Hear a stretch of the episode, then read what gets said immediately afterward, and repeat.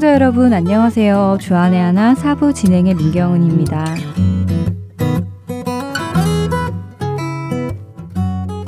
올림픽의 꽃이라고 하는 마라톤. 마라톤의 유래를 들어보신 분도 계시고 아니신 분도 계실 텐데요.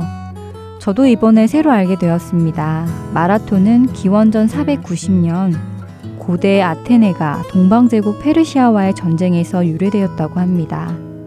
그 전쟁을 했던 지역 이름이 마라톤이었다고 하는데요. 페르시아의 왕은 아테네를 점령하기 위해 아테네 지역에 있는 마라톤 광야를 침략합니다.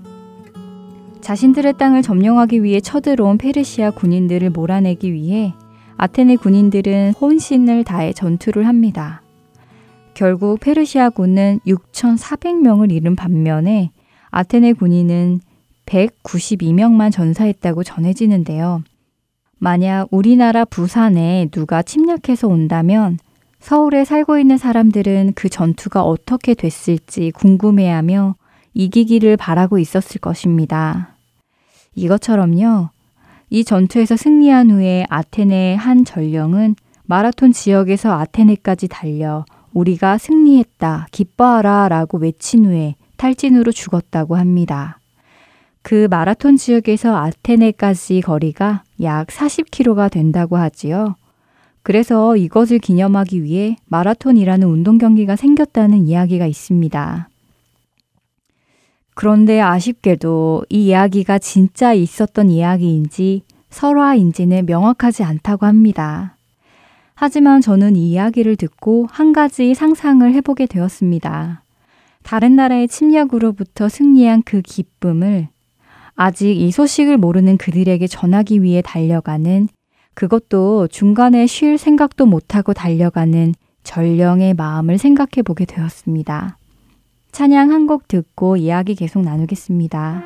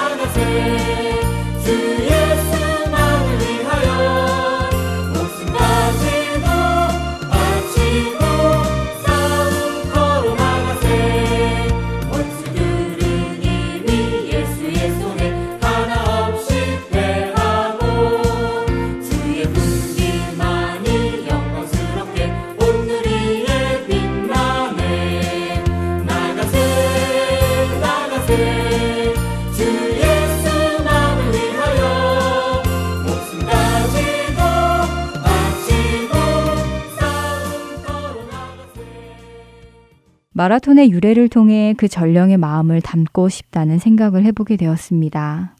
승리의 기쁜 소식을 안고 달려가는 그는 무슨 생각을 했을까요? 저는 핸드폰이 없던 학창시절 때 저에게 좋은 일이 있거나 성적이 올랐거나 상을 탔을 때 집에 한 걸음에 달려갔습니다. 빨리 가서 이 소식을 부모님께 전해드려야지라는 생각 하나만으로 쉬지 않고 뛰어갔는데요. 왜냐면 부모님이 그 소식을 듣고 기뻐하실 생각에 가슴이 설레고 기쁨이 넘쳤기 때문입니다. 지난주에 우리가 방송에서 나눈 것처럼 우리들은 아름다운 소식을 이미 가진 자들입니다.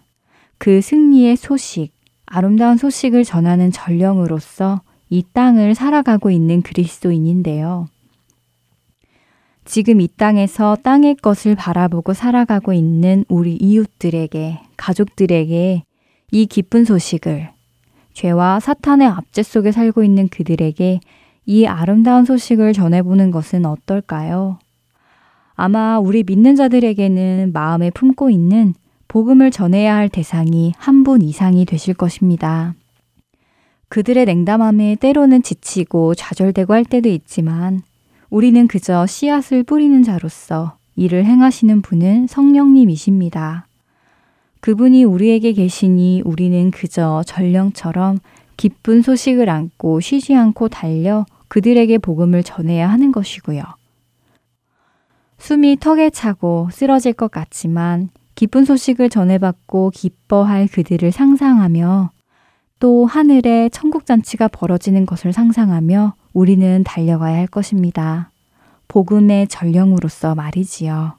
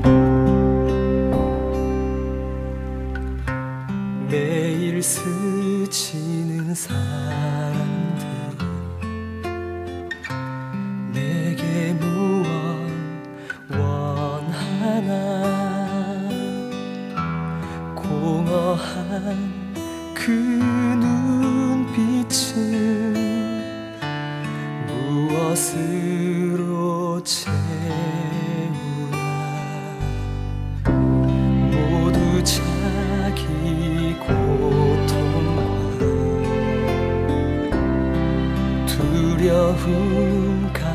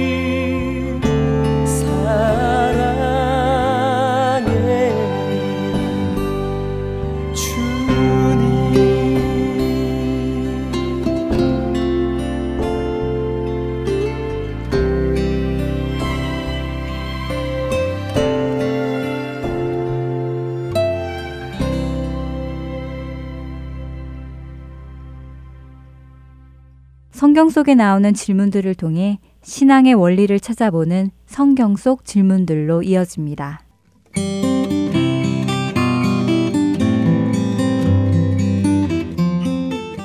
애청자 여러분 안녕하세요.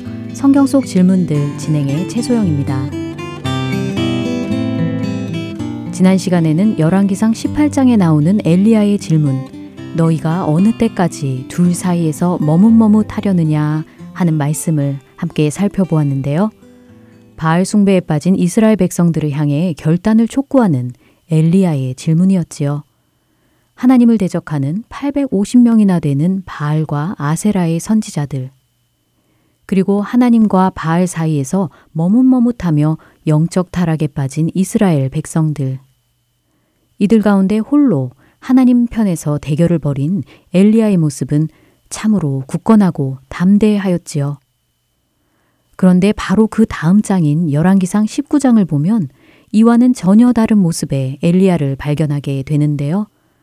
18장에서 보여준 용감하고 담대한 믿음의 모습은 사라지고 두려움에 빠져 멀리 도망치는 엘리야를 보게 됩니다. 그리고 이렇게 연약하여진 엘리야에게 하나님은 질문을 던지시는데요. 성경 속 질문들, 오늘 함께 나눌 말씀은 바로 하나님께서 엘리야에게 물으신 이 말씀입니다. 엘리야야, 내가 어찌하여 여기 있느냐? 갈멜산 대결에서 승리한 이후 엘리야는 그곳에 있던 바알의 선지자들을 모두 죽입니다. 아합을 통해 이 소식을 들은 이세벨은 엘리야에게 사신을 보내 엘리야도 그들과 같이 죽임을 당할 것이라고 하지요. 엘리야를 24시간 안에 반드시 죽일 것이며 그렇지 않으면 신들이 자기에게 벌을 내려도 마땅하다고 하면서 말이지요. 이세벨은 바알 선지자들을 죽인 엘리야에게 분노하며 그를 죽이겠다고 위협하고 있는 것입니다. 그러자 엘리야는 이세벨을 피해 도망치는데요. 어디까지 도망치는가 하면 남유다의 가장 남쪽 경계에 속하는 부엘세바까지 멀리 도망칩니다. 이세벨을 피해 갈 수 있는 한 가장 먼 곳까지 도망친 것이지요. 그리고 광야의 한 로뎀나무 아래에 앉아 여호와여 넉넉하오니 지금 내 생명을 거두시옵소서 하고 한탄하며 죽기를 구합니다. 이제 할 만큼 했습니다. 나 죽여주십시오 하고 자포자기하고 있는 것이지요. 이에 하나님은 엘리야야 내가 어찌하여 여기 있느냐 하고 물으십니다. 엘리야는 이렇게 대답하지요. 내가 망군의 하나님 여호와께 열심히 유별하오니 이는 이스라엘 자손이 주의 언약을 버리고 주의 재단을 헐며 칼로 주의 선지자들을 죽였음이오며 오직 나만 남았거늘 그들이 내 생명을 찾아 빼앗으려 하나이다. 여기서 열심히 유별하오니 하는 말은 질투하다라는 뜻의 단어 카나가 두 번 반복된 말인데요. 하나님께서 이스라엘에게 우상 숭배를 하지 말라고 하실 때 나는 질투하는 하나님이라 하고 표현하셨지요. 이 말은 곧 이스라엘이 하나님을 떠나 우상 숭배와 영적 타락에 빠진 것에 대해 엘리야가 하나님과 같은 심정으로 분노했다는 의미입니다. 이러한 열심, 하나님의 심정으로 하나님 편에서 갈멜산 대결을 벌였던 엘리야. 그가 갈멜산에서의 승리를 통해 기대했던 것은 무엇이었을까요? 아마 엘리야는 갈멜산 대결을 통해 바알의 모든 세력이 패배하고 이스라엘이 하나님께 돌아올 것을 기대했을 것입니다. 그렇기에 담대히 850명이나 되는 바알 선지자들을 죽인 것이겠지요. 그런데 하나님을 대적하는 악한 세력이 꺾이기는커녕 오히려 엘리야를 죽이겠다고 위협하는 상황이 된 것이지요. 엘리야는 물론 자신의 생명에 대한 두려움도 있었겠지만 이세벨을 통해 드러난 꺾이지 않고 기세 등등한 악한 영의 세력의 두려움을 느꼈을 것입니다. 이제 나는 할 만큼 다 했습니다. 그런데 상황이 바뀌기는 커녕 주의 선지자들을 죽였던 것처럼 나도 죽이려고 합니다. 소망이 없습니다. 하나님, 제 생명을 거두어 주세요. 엘리야의 눈에는 현실적으로 더 이상 하나님 나라에 대한 소망이 없는 것처럼 다 끝난 것처럼 보였을지도 모르지요. 그러나 하나님은 쉬지 않고 하나님 나라의 역사를 이루어 가십니다. 하나님의 역사는 갈멜산 대결로 끝나는 게 아니라는 것이지요. 하나님께서는 아직 끝나지 않은 하나님 나라의 역사 가운데 여전히 엘리야를 초청하시며 동역하시기를 원하십니다. 지치고 절망하여 자기 연민에 빠진 엘리야에게 찾아와 주시고 어루만지시며 말씀하여 주시지요. 저는 하나님이 이런 분이시라는 것이 너무나 감사하고 위로가 됩니다. 우리가 보기엔 소망이 끊어진 것 같은 그 순간에도 주님 나라의 역사를 이루어 가시는 하나님, 쉬지 않고 일하시는 그 하나님께서 지쳐 떨어져 나간 한 영혼을 버리지 않으시고 돌보신다는 사실이 말이죠. 만약 하나님께서 이런 일로 지쳐 쓰러지다니 자격이 없구나 하고 책망하며 포기하신다면 엘리야도 여러분과 저도 하나님 앞에 설 수 없을 것입니다. 이제 아무 소망이 없는 것 같은 영적 침체에 빠진 엘리야에게 하나님은 말씀으로 임하여 주시지요. 엘리야야, 내가 어찌하여 여기 있느냐?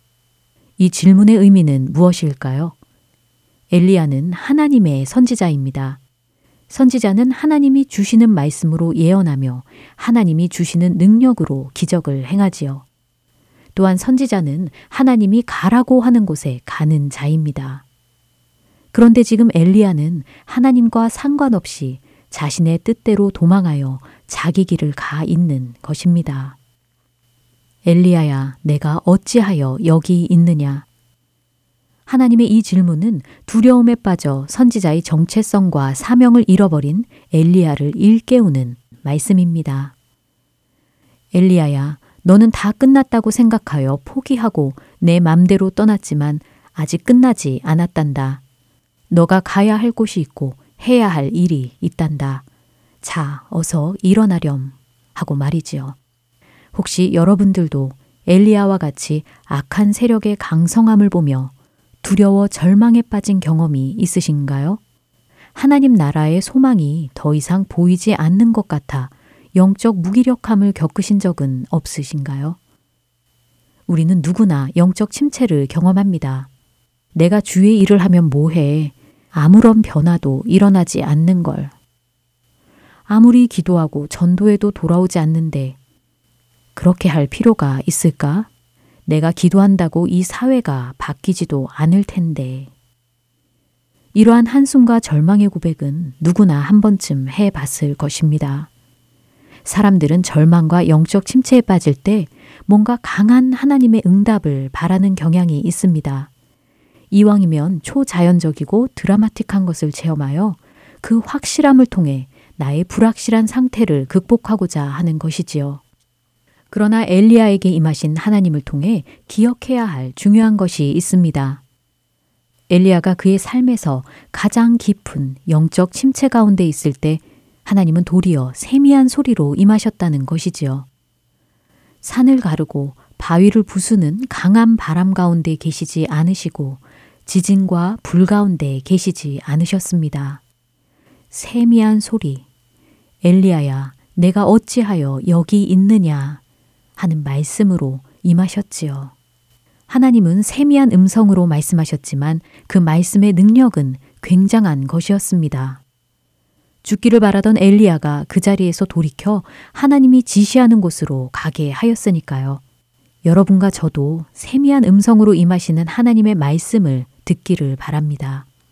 깊은 절망과 침체에 빠질지라도 주님 나라의 역사를 멈추지 않으시는 변함없으신 하나님을 바라보시길 간절히 소망합니다.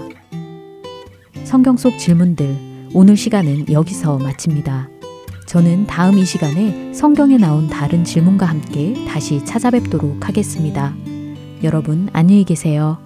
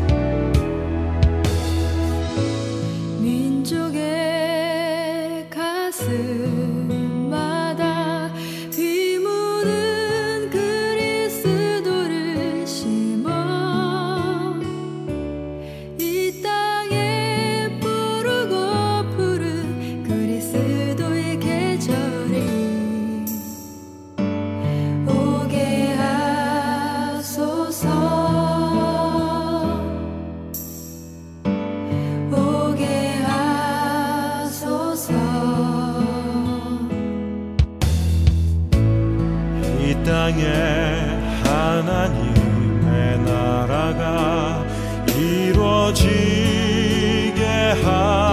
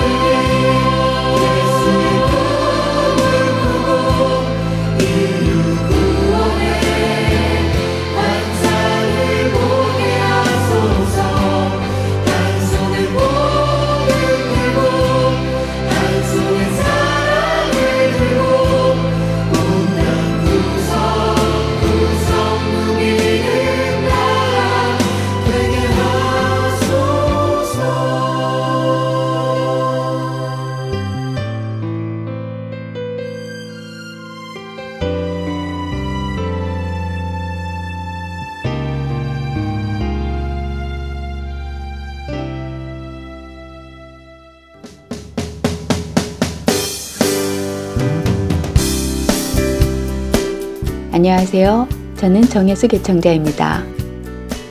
하트앤 서울 복음방송에서는 현지 진행 중에 있는 애청자 설문조사에 청취자 여러분들의 소중한 의견을 기다립니다. 여러분의 참여로 수집된 의견들은 본 방송사가 진리를 전하는데 귀한 자료가 될 것입니다. 설문조사에 참여는 여러분 댁으로 보내드린 설문지를 통해 혹은 www. www.heartandsoul.org 홈페이지를 통해서 하실 수 있습니다.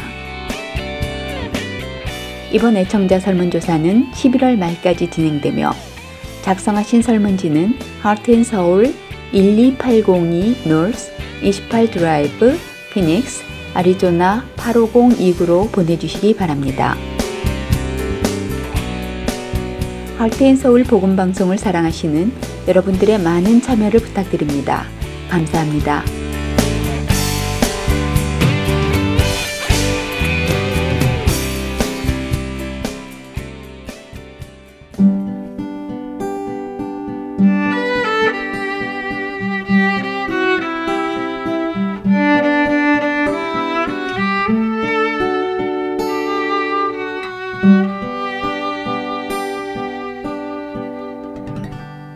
성경 강해로 이어집니다. 서울 베이직교회 조정민 목사께서 구원이란 무엇인가 라는 시리즈 강해를 해주고 계십니다. 오늘은 마지막 시간으로 거듭남이라는 주제의 말씀 전해주십니다. 은혜 시간 되시길 바랍니다. 예, 오늘 우리에게 주신 말씀 요한복음 3장 1절로 8절까지 말씀 같이 읽도록 합니다. 같이 읽습니다. 시작. 그런데 바리새인 중에 니고데모라는 사람이 있으니 유대인의 지도자라. 그가 밤에 예수께 와서 이르되 라비여 우리가 당신은 하나님께로부터 오신 선생인 줄 아나이다. 하나님이 함께 하시지 아니하시면 당신이 행하시는 이 표적을 아무도 할 수 없음이니이다. 예수께서 대답하여 이르시되 진실로 진실로 내게 이르노니 사람이 거듭나지 아니하면 하나님의 나라를 볼 수 없느니라. 니고데모가 이르되 사람이 늙으면 어떻게 날 수 있사옵나이까 두 번째 모태에 들어갔다가 날 수 있사옵나이까? 예수께서 대답하시되 진실로 진실로 내게 이르노니 사람이 물과 성령으로 나지 아니하면 하나님의 나라에 들어갈 수 없느니라. 육으로 난 것은 육이요 영으로 난 것은 영이니 내가 내게 거듭나야 하겠다 하는 말을 놀랍게 여기지 말라. 바람이 임의로 불매 내가 그 소리는 들어도 어디서 와서 어디로 가는지 알지 못하나니 성령으로 난 사람도 다 그러하니라. 아멘. 하나님 아버지 저희들 주님께서 지신 십자가의 능력이 우리를 거듭나게 하셨사오니 그 주님의 십자가 품고 땅 끝까지라도 그 생명의 소식, 거듭남의 능력을 전하는 자들로 살게 하여 주옵소서. 예수님 이름으로 기도합니다. 거듭남이란 무엇입니까? 하나님께서 먼저 택하시고 우리를 부르셨다는 사건. 그게 구원이라는 것을 알게 되었습니다. 그분이 부르셨을 때 우리가 돌이키고 그리고 그분이 주신 죄 사함을 받아들이고 그렇게 우리가 이제 전혀 다른 삶을 살기 시작하는 이 과정 전체를 예수님께서 거듭남이라고 말씀해 주십니다. 크리스찬의 비밀, 크리스찬의 본질이 이 거듭남에 있다. 이게 예수님께서 오늘 니고데모와 나누었던 짧은 대화 속의 핵심입니다. 니고데모는 산헤드린 공회원입니다. 대제사장을 비롯해서 71명 유대인들의 최고 지도자들 중에 한 사람입니다. 그는 물론 유태인들 가운데서도 가장 신앙심이 좋은 바리새인 중에 바리새인이고 그는 물론 모태 신앙인입니다. 그는 일생 동안 좋은 신앙 안에서 자란다고 생각했을 것이고 어느 누구로부터도 그 니고데모의 신앙에 관한 시비를 들어본 적이 없을 것입니다. 부모로부터나 주위로부터나 어떤 누구로부터도 그의 신앙에 대한 어떤 그런 의문을 들어본 적이 없는 사람일 것입니다. 그런데 그가 오늘 밤 예수님을 찾아갔다는 것입니다. 왜 예수님을 찾아갔을까요? 이 사건 전에 우리가 주목할 것은 예수님께서 예루살렘 성전에 들어가셔서 이해할 수 없는 사건을 일으키셨다는 것입니다. 이른바 성전 청결 사건입니다. 예수님께서 성전에 들어가셔서 그 재물들을 사고 파는 상을 뒤집어 엎어버리시고 노끈을 이렇게 묶어서 채찍을 만들어서 그냥 다 환전상 환전통을 뒤엎어 버리시고 그리고 큰 목소리로 말씀하십니다. 내 아버지 집 만민이 기도하는 집을 강도들의 소굴로 만들지 말아라. 그렇게 성전을 발칵 뒤집어 놓으셨습니다. 아마 대제사장을 비롯해서 성전 안에 있던 모든 제사장들이 너무나 깜짝 놀랐을 것입니다. 그리고 흥분했겠죠. 얼마나 분노했겠습니까? 그 소식은 삽시간에 예루살렘 전 시가지로 퍼졌을 것이고 어쩌면 이스라엘 땅 전체로 그 소문이 퍼져나갔을 것입니다. 대체 예수님이 누군데 예수가 누군데 성전을 뒤집어 놓을 수가 있나? 예루살렘의 성전이란 이방 민족들이 들어와서 이 성전을 전쟁 중에 무너뜨리고 회파하고 부술 수는 있지만은 하나님을 믿는 하나님의 백성, 하나님의 사람이 들어와서 어떻게 이 성전을 이렇게 뒤집어 엎어 놓을 수가 있나? 아마 다들 치를 들었을 일이에요. 그러나 이 한 사람 니고데모만은 궁금증을 떨쳐버리지 못한 것이죠. 그런 예수님에 관한 소문을 그동안 들어왔을 것입니다. 예수님께서 38년 된 병자 결코 일어나지 못하는 안전병이 병자를 일어나 걸어가라. 그랬더니 그가 자리를 들고 일어나 걸었다. 열두의 혈루증을 앓던 여인 어디를 가도 병을 낫을 수 없었던 그 여인이 예수님 옷자락 한 번 만졌더니 그 병이 뚝 거쳤다. 회당장 야이로의 딸이 죽었다가 살아났다. 이런 소문들을 끝없이 들으면서 그는 궁금증을 떨쳐버리지 못한 것이죠. 도대체 예수님은 누구신가? 그리고 그는 뜻밖의 이 성전 청결 사건에 관한 소식을 듣습니다. 어떻게? 왜? 예수님은 성전에 들어오셔서 이렇게 이해할 수 없는 사건을 일으키나? 그 기적이라면, 그 능력이라면, 그분은 따르는 사람들과 그냥 위대한 신앙인으로 존중받을 수 있는 일이고, 그렇게 살아가시면 될 터인데, 왜 굳이 성전에 들어오셔서 성전을 뒤집어 놓는 이런 사건을 일으키시나? 어쩌면 이 사건으로 해서 니고데모는 더 많은 궁금증을 갖게 되었을 것입니다. 그리고 그 속에서 꿈틀거리는 이 궁금증을 풀기 위해서 내가 만나야 된다. 예수님을 꼭 한번 만나봐야겠다. 예수님한테 한번 꼭 직접 얘기를 들어봐야 되겠다. 그 생각을 그는 떨쳐버릴 수가 없었던 것이겠죠. 그래서 오늘 우리가 이 읽은 본문 이 대화가 시작이 된 것입니다. 1절, 2절 말씀 한번 더 같이 읽을까요? 시작. 그런데 바리새인 중에 니고데모라는 사람이 있으니 유대인의 지도자라. 그가 밤에 예수께 와서 이르되 라비여 우리가 당신은 하나님께로부터 오신 선생인 줄 아나이다. 하나님이 함께 하시지 아니하시면 당신이 행하시는 이 표적을 아무도 할 수 없음이니이다. 왜 밤에 왔습니까? 왜 밤에 와야 했습니까? 낮에 오기가 너무 부담스러웠겠죠.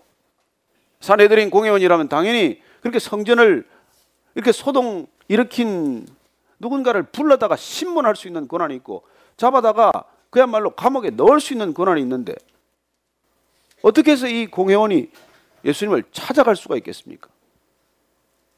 그의 사회적인 위치나 지위로 보면 도저히 찾아갈 엄두를 낼 수 없는 위치에 있어요.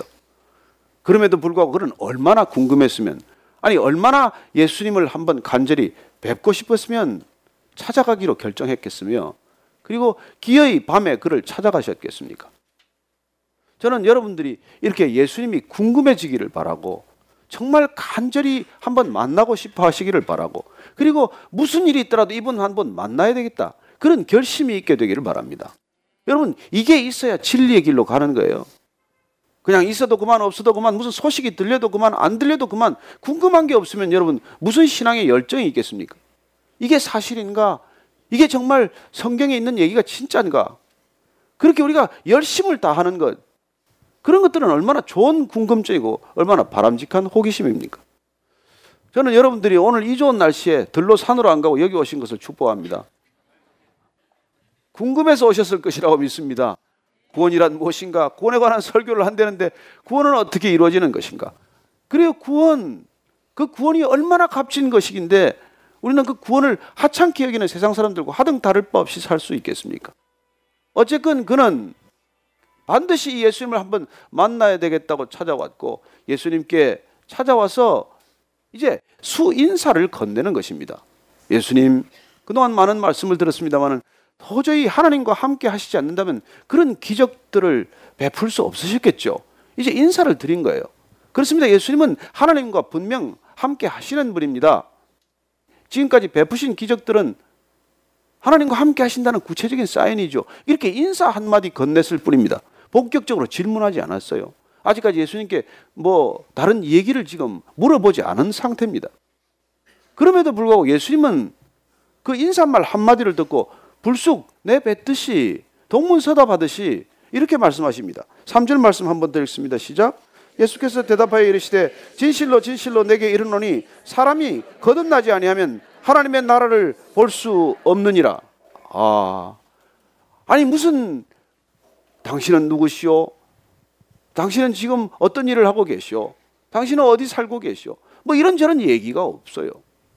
그냥 단도직입적으로 예수님께서는 내가 거듭나야 하나님 나라를 볼 것이라고 말씀하십니다. 예수님께서 뜸을 들이지 않으세요. 예수님께서 니고데모한테 그냥 대놓고 말씀하십니다. 누가 니고데모 같은 사람한테 이렇게 얘기할 수 있겠어요? 내가 신앙 상담하겠다고 말이나 꺼냈습니까? 내 신앙에 무슨 문제가 있는지 진단해달라고 부탁했습니까? 그러나 예수님께서는 니고데모 안에 있는 그 마음의 곤고함을 보시자마자 너 일생 동안 하나님 나라를 사모했지. 너 일생 동안 이스라엘의 종교 지도자로 살면서 하나님 나라를 그리워했지. 너는 여전히 목마르구나. 너는 아직도 죽음이 두렵구나. 너는 여전히 내 마음 가운데 진정한 평안이 없구나. 그래요. 그 니고데모의 중심을 들여다보시고 바로 그냥 불쑥 니고데모 마음속으로 뛰어들듯 그렇게 말씀하고 계시지 않습니까? 내가 지금 거듭나야 돼. 여러분, 거듭난다는 말이 무엇입니까? 이 거듭남이란 구원의 핵심이에요. 거듭 태어난다는 것, 이건 다른 종교에 없는 개념입니다. 어떤 종교에 다시 태어난다는 말을 합니까? 구원이라는 말도 생경한 말이지만은 거듭남이라는 말도 도대체 니고데모로서는 난생 처음 들어보는 말입니다. 그가 구약을 모르겠습니까? 하나님을 모르겠습니까? 그러나 그는 이 거듭나야 한다.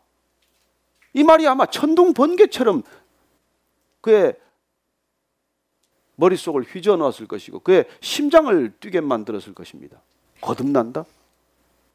여기 거듭이라는 것은 다시라는 부사예요. 태어나다라는 말을 수식하는 부사입니다. 이 거듭이라는 말은 헬라어로 아노센이라고 되어 있습니다. 이 헬라어 단어는 세 가지 뜻을 가지고 있어요. 첫째는 위로부터, 하늘로부터라고 하는 뜻입니다. 두 번째는 처음부터라는 말이에요. 세 번째는 새로, 다시라고 하는 말입니다. 우리는 거듭이라고 되어 있지만 이 아노텐이라는 헬라 단어의 뜻을 다 담아서 예수님의 말씀을 다시 한번 우리가 전달한다면은 너는 지금 하늘로부터 하나님께로부터 나온 생명으로 처음부터 다시 새로 시작해야 한다는 것입니다. 아니 평생 하나님 믿어왔는데 아니 지금 이스라엘 최고의 종교 지도자 중에 한 사람인데 다시 시작하라고요? 오늘 예수님께서 이 무슨 청천벽력 같은 말씀을 하십니까? 평생 니고데모가 걸어왔던 종교의 길과 예수님이 지금 말씀하시는 이 신앙의 길은 다르다는 거예요. 구원이란 종교에 있는 것이 아니라 새로운 생명에 있다는 것입니다. 저는 여러분들이 일평생 교회를 다닌 것을 자랑하지 않게 되기를 바랍니다. 저는 여러분들이 일생 동안 수많은 종교적 행위로 구제하고 봉사했다고 하더라도 그 모두 다 내려놓게 되기를 바랍니다. 오늘 이 시간 주님께서 물으십니다. 내가 거듭나야 하느니라. 내가 거듭났느냐 물어보시는 것이죠. 왜 물어보십니까? 그래야 내가 하나님 나라를 볼 것이다라고 말합니다. 여기 보다라는 단어도 사실 알다, 경험하다라는 뜻이 더 강한 단어예요. 내가 하늘로부터 온 생명으로 처음부터 새로 다시 시작해야 하나님 나라를 경험할 수 있다는 것입니다.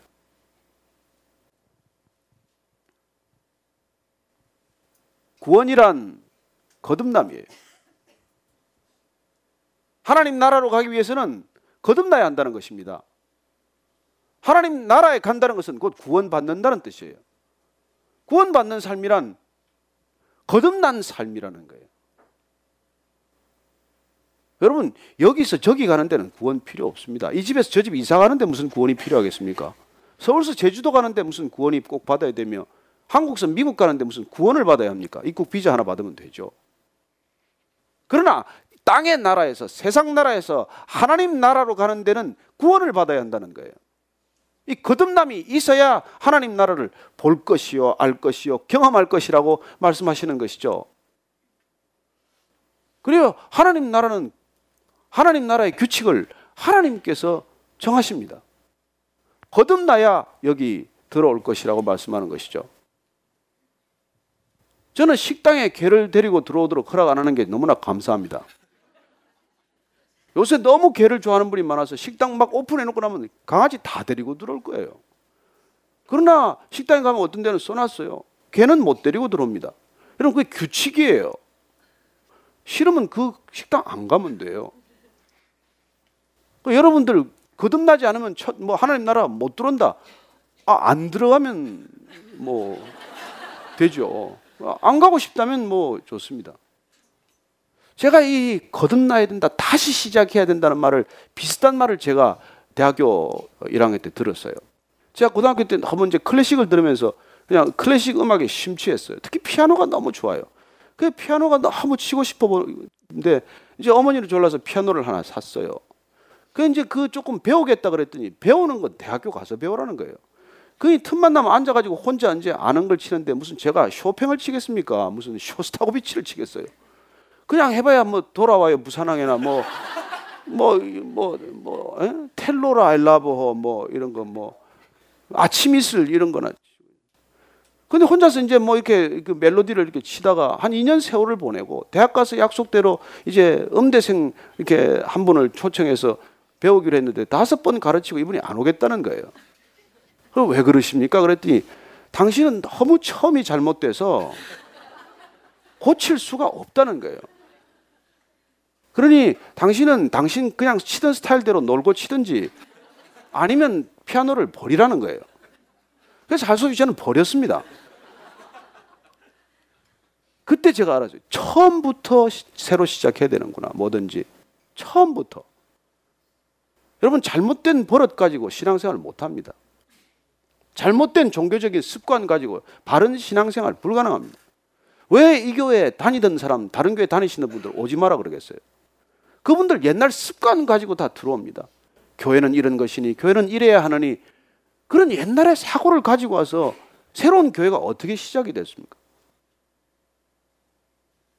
그래 내가 생각하는 것들이 다 잘못되었다는 것조차 모른다면은 어떻게 우리가 처음부터 새로 시작할 수 있겠냐는 것이죠.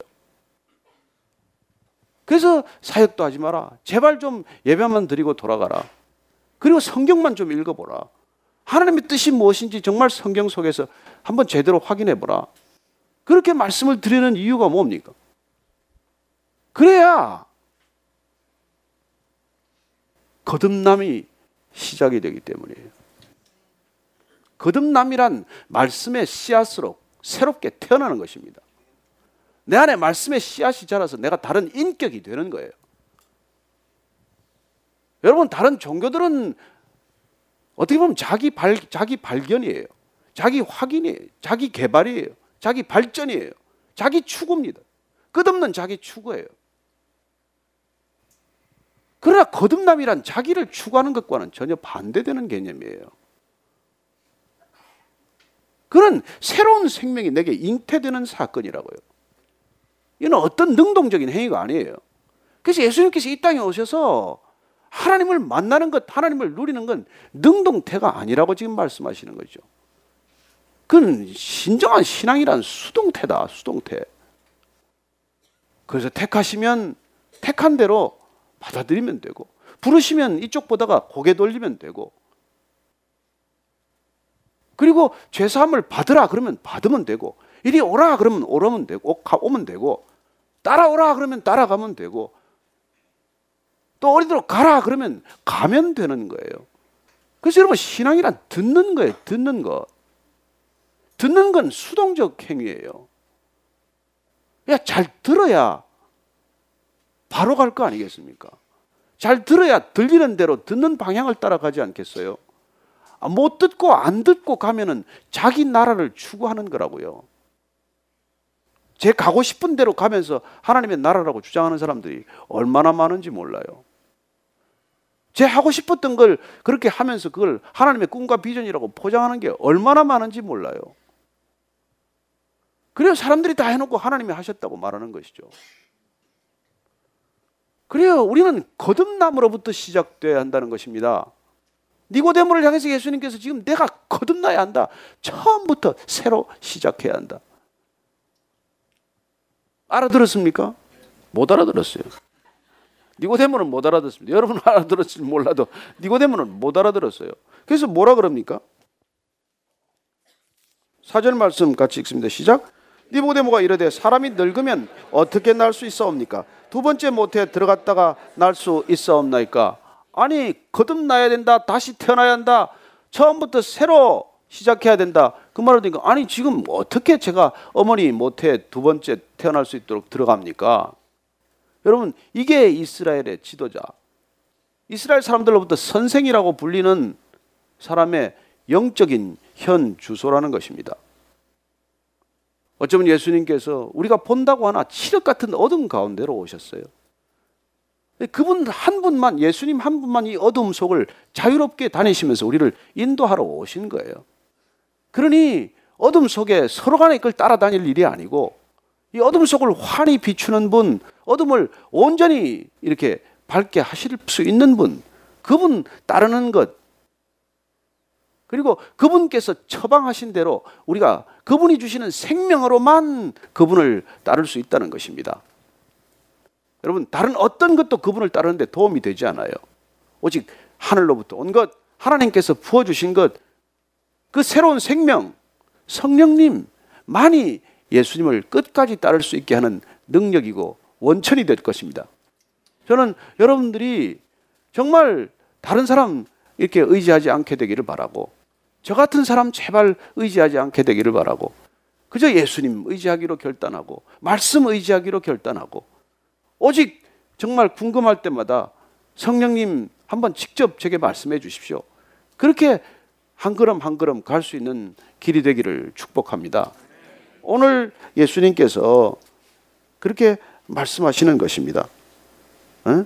하나님 나라에 들어가려면 어떻게 해야 들어가는지, 어떻게 해야 거듭나는 것인지 다시 4절에서 5절에서 말씀해 주시죠. 시작 읽습니다. 예수께서 대답하시되 진실로 진실로 내게 이르노니 사람이 물과 성령으로 나지 아니하면 하나님의 나라에 들어갈 수 없느니라. 거듭남이란 무엇입니까? 물과 성령으로 태어나는 것이라고 말합니다. 물 세례와 성령 세례로 거듭난다고 말씀하시는 것이죠. 물 세례란 회개 아닙니까? 깨끗이 씻는 것 아닙니까? 여러분 깨끗해야 다시 부어 주시죠. 더러운데 뭘 부어 주시겠습니까? 여러분 더러운 상태에서 아무리 달라고 해야 안 줘요. 어쩌면 주님이 주시지 않은 것 주님이 주었다고 고백하는 사람들이 있을 수 있습니다. 아니요. 주님께서는 하나님 나라의 비밀을 가지고 오셨고 하나님 나라에 관한 사건을 일으키기 오셨지 이 땅의 것들 그게 먼저가 아니라는 것이죠. 기적도 베풀었지만 모든 사람에게 기적 베푼 것 아닙니다. 하나님 나라의 일이 어떤 일인지를 보여주기 위해서 상징적으로 한 번씩 기적을 베푸셨을 뿐이에요. 그래서 그 기적이라는 사건은 하나님이 누구신지 거듭남이 어떤 사건인지 거듭나서 가야 할 하나님의 나라는 어떤 모습들이 이루어날 것인지 그걸 알려주시기 위해서 기적을 베푸신 거예요. 그래서 어느 순간부터 기적을 멀리하고 마십니다. 하나님께서 오늘 우리에게 다시 한번 말씀해 주십니다. 물과 성령으로 거듭나야 물 세례 받고 성령 세례 받아야 그렇게 거듭나야 하나님 나라에 비로소 들어가는 것이라고 말씀하시는 것이죠. 저는 여러분들이 모두 거듭났게 되기를 축복합니다. 물 세례 다 받으셨습니까? 성령 세례 받으셨습니까? 예, 받으셨으면 거듭났다는 것, 내게 새로운 생명이 잉태되었다는 것, 여러분들 분명히 확인하셨다면 새 생명 귀중하게 여기십시오. 그 생명 여러분 마치 없는 듯이 지내지 마시고 그 생명 사랑하고 그리고 그 생명보다 더 귀한 것이 없다는 걸 우리가 날마다 기억하지 않으면 우리는 옛 습관 때문에 이 새 생명을 우리가 하찮게 여길 수 있다는 것입니다. 그래서 신앙생활이 전혀 새로워지는 것이죠. 삶의 모든 궤적들이 이제 달라지는 것을 경험하기 시작하는 것입니다. 그래서 거듭났다는 것, 하나님 나라에 들어갔다는 것 비록 우리가 세상 나라에 살고 세상 속에 살고 있지만 이미 하나님 나라에 속한 자 되었다는 것은 구별되지 않을 수 없는 삶이 시작이 되었다는 것이죠. 거듭난 생명은 분별되지 않을 수 없는 생명이기 때문입니다. 그럼 구약에서 하나님께서 말씀 안 하셨겠습니까? 아니요. 구약에서도 하나님께서는 어떻게 해야 거듭날 수 있는지를 말씀해 주셨어요. 예수님께서 거듭남이라는 표현을 처음으로 친히 쓰셨지만은 하나님을 믿는다는 것, 하나님의 백성이 된다는 것은 사실 그런 전적인 변화를 뜻하는 것입니다. 조금 더 나아지는 자기 발전이 아니에요. 거짓말 열번 하다가 다섯 번 하는 게 아니라고요. 뭐 두 개 훔치다가 하나로 줄인 게 아니라는 겁니다. 예수님께서 그 거듭남이라고 표현하셨던 것이 구약에서는 어떻게 말씀하셨는지 한번 예레미야서 18장 11절 말씀 통해서 한번 다시 보겠습니다. 18장 11절 제가 읽어 드릴게요. 그러므로 이제 너는 유다 사람들과 예루살렘 주민들에게 말하여 이르기를 여호와의 말씀에 보라 내가 너희에게 재앙을 내리며 계책을 세워 너희를 치려하노니 너희는 각기 악한 길에서 돌이키며 너희의 길과 행위를 아름답게 하라 하셨다 하라. 그래요 너희들이 지금 가는 길로 가면 너희들이 지금 돌이키지 않고 계속 그 길을 가면 어떤 결과가 기다리고 있을 것이라고 말씀하십니까? 재앙이 기다리고 있다는 것입니다. 채찍이 기다리고 있다는 거예요. 그 길로 계속 끝까지 가면 그래서 그 길에서 돌이키라는 것이고 그 악한 길에서 돌이키면 그래서 길과 행위가 아름답게 그걸 돌려놓으라는 거예요. 추악한 삶에서 아름다운 삶으로 돌이키는 것. 이게 구원받은 삶이에요. 그래서 하나님께서 우리를 부르셨고 그 부르심에 응답한 삶은 돌이킴이고 돌이킴의 삶은 이렇게 거듭나는 삶이 된다는 것입니다. 얼마나 아름다울까요? 추악한 삶과는 얼마나 다른 삶일까요? 조금 더 구체적으로 에스겔 선지자를 통해서도 말씀하시 주셨습니다. 에스겔서 18장 30절 32절까지를 제가 읽어 드릴게요. 에스겔서 18장 30절에서 32절 혹시 찾으셨으면 같이 읽겠습니다. 시작. 주 여호와의 말씀이니라 이스라엘 족속아 내가 너희 각 사람이 행한 대로 심판할지니 너희는 돌이켜 회개하고 모든 죄에서 떠날지어다. 그리한적 그것이 너희에게 죄악의 걸림돌이 되지 아니하리라. 너희는 너희가 범한 모든 죄악을 버리고 마음과 영을 새롭게 할지어다. 이스라엘 족속아 너희가 어찌하여 죽고자 하느냐? 주 여호와의 말씀이니라. 죽을 자가 죽는 것도 내가 기뻐하지 아니하노니 너희는 스스로 돌이키고 살지니라. 아멘 아멘. 스스로 돌이켜서 사는 길을 가는 것. 이게 신앙의 길이에요. 스스로 돌이킨다는 것 죄악에서 돌이켜서 생명의 길로 가는 것 사망의 음침한 골짜기를 돌이켜서 생명의 길로 가는 것 이게 거듭난 자의 삶의 길 아니겠어요? 저는 여러분들이 날마다 거듭난 것을 확인할 수 있게 되길 바랍니다. 내가 지금 어디로 걷고 있나? 나 지금 어디로 가고 있나? 그리고 그 내 안에 있는 새 생명 때문에 여러분들 혹시 기쁨을 잃고 또 자유함을 잃어버리지 않게 되길 바랍니다. 그 생명 때문에 더욱 기쁘고 더욱 자유한 것이죠. 사실 여러분들 임산부가 되면 얼마나 불편합니까? 몸이 변해서 입던 옷도 마음대로 못 입고 먹고 싶은 것 마음대로 못 먹고 그 전에 그렇게 익숙하게 먹던 것 싫어지고 입덧 때문에 힘들고 그러나 내가 더 이상 이 새 생명 때문에 내 몸 안에 있는 이 새 생명이 소중하기 때문에 내 하고 싶은 대로 하지 않고 내 옛날에 익숙한 그런 길을 가지 않고 이 생명을 위해서 전혀 다른 길, 새로운 길을 가게 되는 것이죠. 옷도 펑퍼짐한 거 뭐 임산복인가 그런 걸 입고 다니고 그리고 전에 먹던 거 다 끊어버리고 뭐 입덧 때문에도 끊게 되지만 태아에 좋은 것은 뭔가? 이 아이에 좋은 건 뭔가? 아이의 머리에 좋은 것, 아이의 심장에 좋은 것 그런 걸 일부러 찾아 먹지 않습니까? 왜요? 이게 더 중요하니까. 나보다 이 생명이 더 중요하니까. 저는 여러분들이 여러분 안에 계신 성령님이 더 중요하다는 것 항상 기억하게 되시길 바랍니다. 그 새 생명이 있어야 우리는 이 하나님 나라로 들어가는 거라니까요. 그래서 예수님께서 지금 못 알아듣는 니고데모를 향해서 한 번 더 말씀해 주십니다. 6절 말씀입니다. 시작. 육으로 난 것은 육이요 영으로 난 것은 영이니 7절 말씀 같이 읽으면 시작. 내가 내게 거듭나야 하겠다는 말을 놀랍게 여기지 말라. 너 지금 이상한 표정으로 듣지 말아라. 지금 이 니고데모의 표정이 얼굴이 너무나 떨떠름한 거예요. 무슨 말을 하시나 도대체 이게 확연히 안 깨달아지니까 이 표정이 좀 그렇지 않겠어요? 처음엔 느닷없이 거듭나라 이래서도 깜짝 놀랐는데 지금 이분 한번 찾으러 왔다가 영 지금 심기가 편치 않은 상태예요. 그래서 예수님께서 너 땅에서 난 건 땅이요. 하늘에서 나야 하늘의 것이다. 라고 말씀해 주는 것이죠. 여러분, 육을 가지고 하나님 나라에 못 들어갑니다. 육신의 일을 가지고 하나님 나라 일을 못 합니다. 그건 육에서 난 것은 육이요. 영에서 난 것이라야 영의 일이 시작이 된다는 것이죠. 그래서 내가 거듭나야 한다는 말을 그렇게 이상하게 듣지 말아라. 신기하게 듣지 말아라. 그리고 8절 말씀 이렇게 해주십니다. 시작. 바람이 밀어볼 때 내가 그 소리는 들어도 어디서 와서 어디로 가는지 알지 못하나니 성령으로 난 사람도 다 그와 그리 그러하니라. 여러분 성령의 사람은 바람 같은 사람이라고 말씀하십니다. 뭐 바람기가 있다는 사람이 아니에요. 이상하게 듣지 마세요. 여러분 바람은 어디서 와서 어디로 가는지를 모릅니다. 바람의 존재는 보이지 않아요. 그러나 그 바람은 펄럭이는 깃발을 통해서도 확인할 수 있고 굴러다니는 낙엽을 통해서도 우리는 알 수 있는 것 아닙니까? 아 바람이 부는구나. 때로는 바람의 소리를 듣습니다. 그래 바람이 안 보이지만은 존재한다는 것을 알듯이 성령의 사람도 마찬가지라는 거예요. 성령이 여러분 안에 들어오면 성령님께서 계셔서 여러분들이 거듭난 삶이 시작이 되면 그 거듭난 삶은 여러분들을 통해서 보이기 시작하는 것이죠. 성령은 안 보이는데 성령의 사람은 보이기 시작한단 말이에요. 근데 그 사람은 마치 바람처럼 틀에 갇히지 않아요. 속박되어 억압되어 그렇게 어떤 형식에 갇힌 사람이 아니라는 거예요.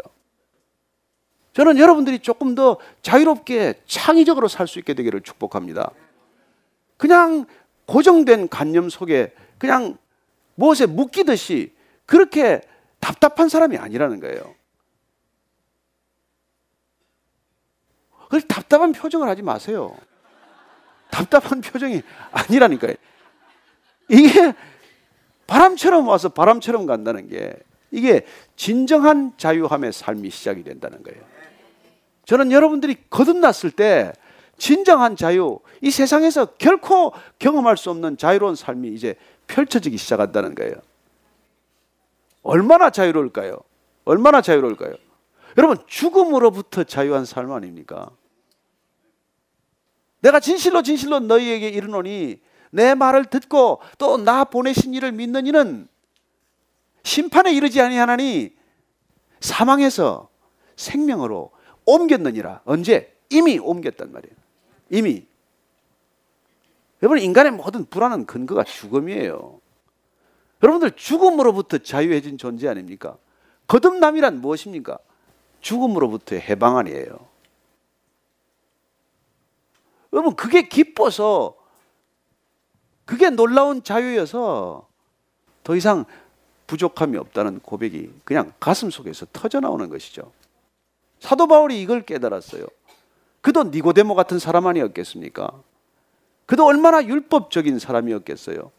그러나 그 마음 가운데 그렇게 열심을 다해도 바리새인 중에 바리새인이라는 그런 칭찬과 평가를 들을지라도 그 마음 가운데 진정한 자유함과 기쁨이 없으니 그런 늘 누군가를 정죄하고 누가 누군가를 시기하고 적어도 저 사람보다는 내 신앙이 좋아야지. 나는 저 사람보다는 토라를 잘 외워야지.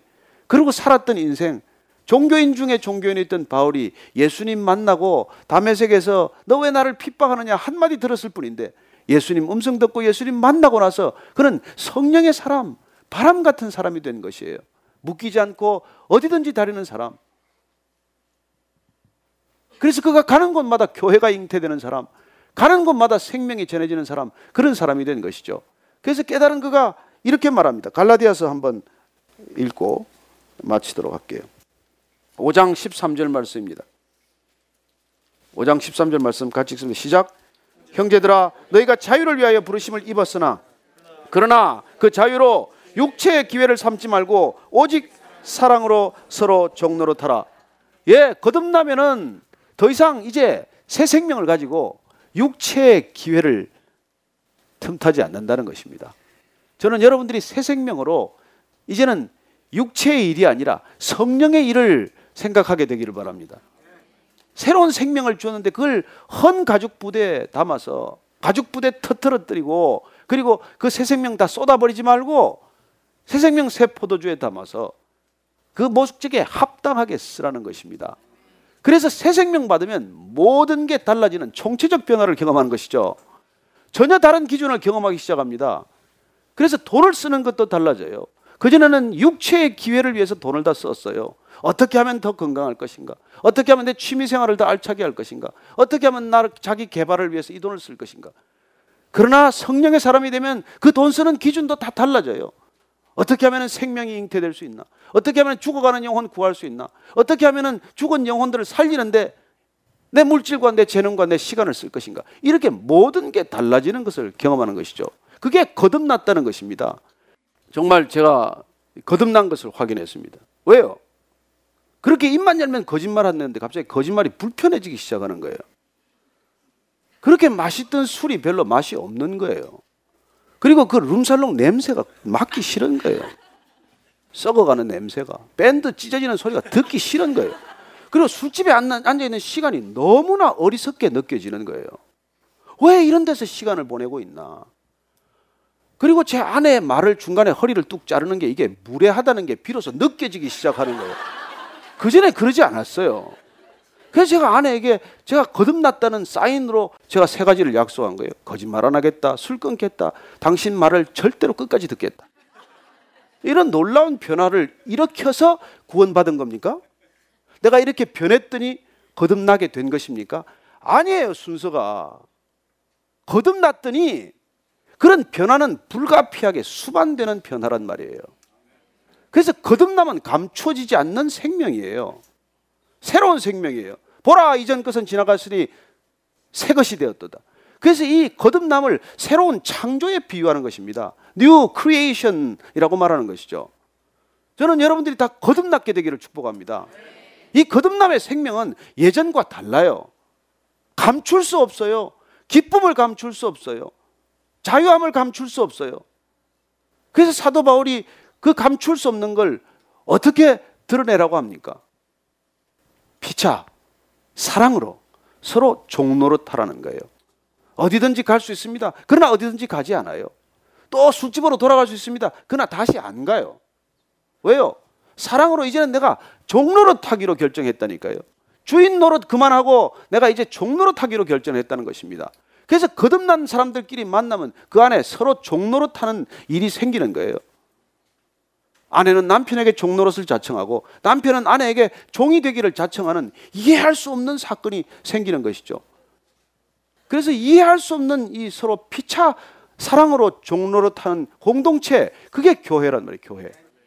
그래서 이 교회는 세상에 없는 그런 놀라운 새 생명의 공동체라는 것을 우리가 식별할 수 있는 것이죠. 그래서 교회는 영원한 꿈이에요. 영원한 희망이에요. 세상에 단 하나 소망이라고 믿습니다. 저는 이 따라 이 땅의 이민족이 진정한 교회가 되기를 축복합니다. 어디를 가도 싸우고 다투고 갈라지고 분쟁하고 갈등하고 남북이 갈라진 것으로도 모자라 동서로 갈라지고 동서로 갈라지는 것도 모자라서 세대 간에 연령 간에 성별 간에 직업 간에 있는 자와 없는 자 간에 모두 갈갈이 찢겨지는 이 세상 가운데 어떻게 이 사회가 통합되겠습니까? 어떤 방법으로 통합이 되겠어요? 어떤 미디어로 메시지를 전한다고 통합이 되겠습니까? 절대로 불가능합니다. 단 하나 거듭난 사람들이 이 땅 가운데 점점 늘어나면서 그 사람들이 피차 서로 종로로 탈 때 이 땅에는 진정한 하나님의 나라가 임할 줄로 믿으시기 바랍니다.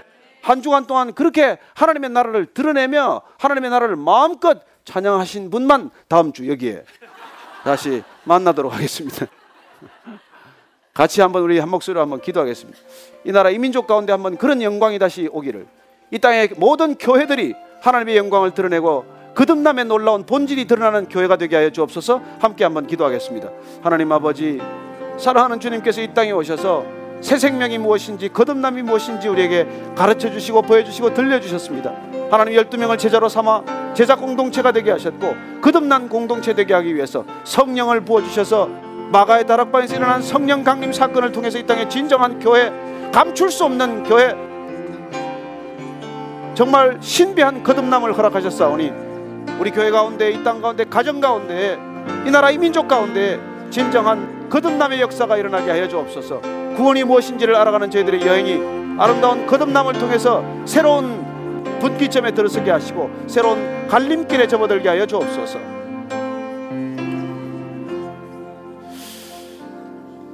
하나님 아버지 상처받고 낙심되고 좌절되고 절망되고 찢기고 분열하고 갈등하는 이 세상 가운데를 살아가면서 주님께서 저희들 새 생명으로 거듭나게 하셨사오니 거듭난 삶이 어떤 삶인지 이 세상 한가운데서 주님의 영광으로 드러나게 하여 주옵소서. 그리하여 소망 없는 이 세상 가운데 진정한 소망이 되게 하시고 빛이 없는 어둠이 짙은 이 땅 가운데 진정한 하나님의 빛으로 임하게 하셔서 거듭남의 놀라운 생명력이 이 나라 이 민족을 치유하고 열방을 치유하는 하나님의 영광이 되게 하여 주옵소서. 예수님 이름으로 기도합니다. 아멘.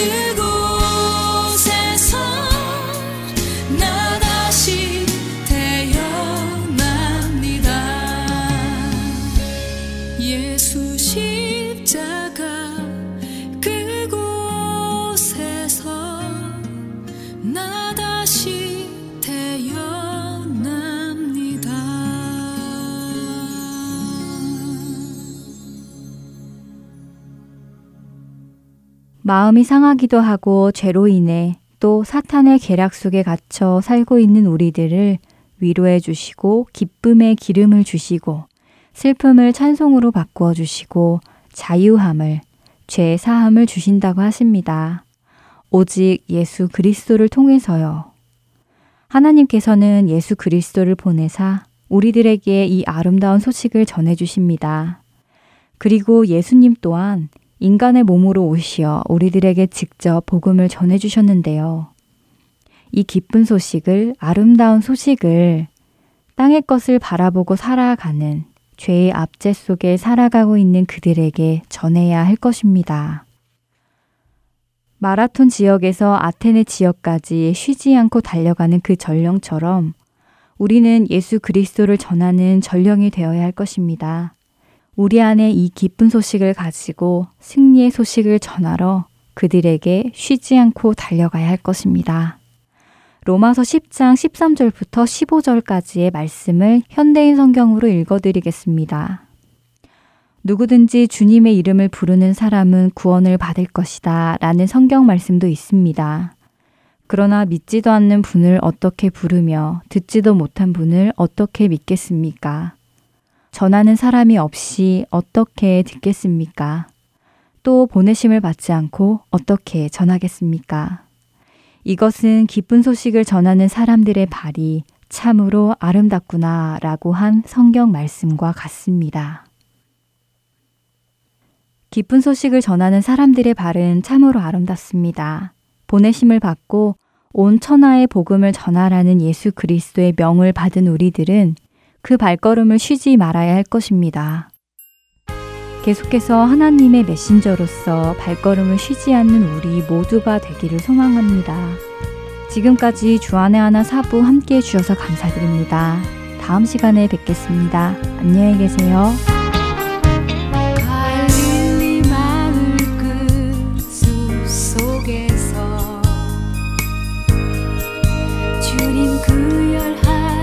그저 다시 만나셔서